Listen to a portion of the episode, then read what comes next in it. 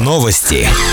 Привет, с вами Валентина Гладилова и новости Верхнего Уфалея за 20 июля понедельник загородный лагерь «Оракуль» отметил свое 85-летие. Праздничные мероприятия начались с исторического экскурса. Ребята рисовали карту лагеря времен его создания. Затем для отдыхающих провели квест по маршрутным листам. Еще одним ярким событием дня стали веселые старты с танцами и песнями. Вечернюю программу открыл праздничный концерт, сменила который зажигательная дискотека. Яркую точку в череде праздничных мероприятий поставил салют.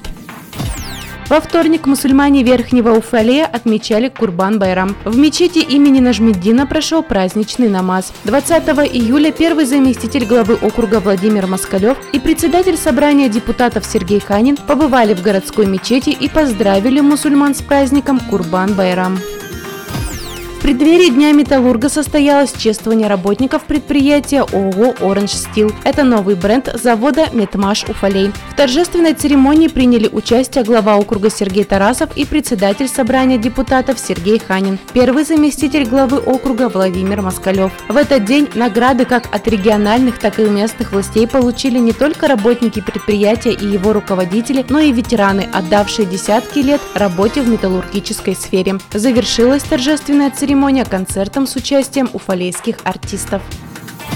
В Верхнем Уфалее продолжается благоустройство дворовых территорий. Заасфальтирован двор по адресу Бабикова, 72. Продолжается благоустройство во дворах по адресам улица Каслинская, 4А и 8, улица Уфалейская, 1 и 3. Здесь уже заасфальтированы подходы к подъездам, тротуары, частично проезды и парковки. Ведутся работы по монтажу детской игровой площадки. Напомним, в рамках проводимого благоустройства проводятся работы по асфальтированию, монтажу системы освещения, устанавливают лавочки и урны возле возле подъездов. По желанию собственников также устанавливают малые игровые формы.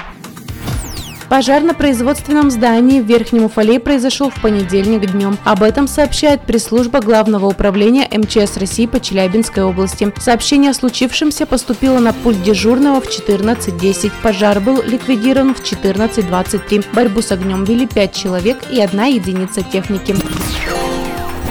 На этом все. С вами была Валентина Гладилова, Уфалей Информбюро. Хорошего дня!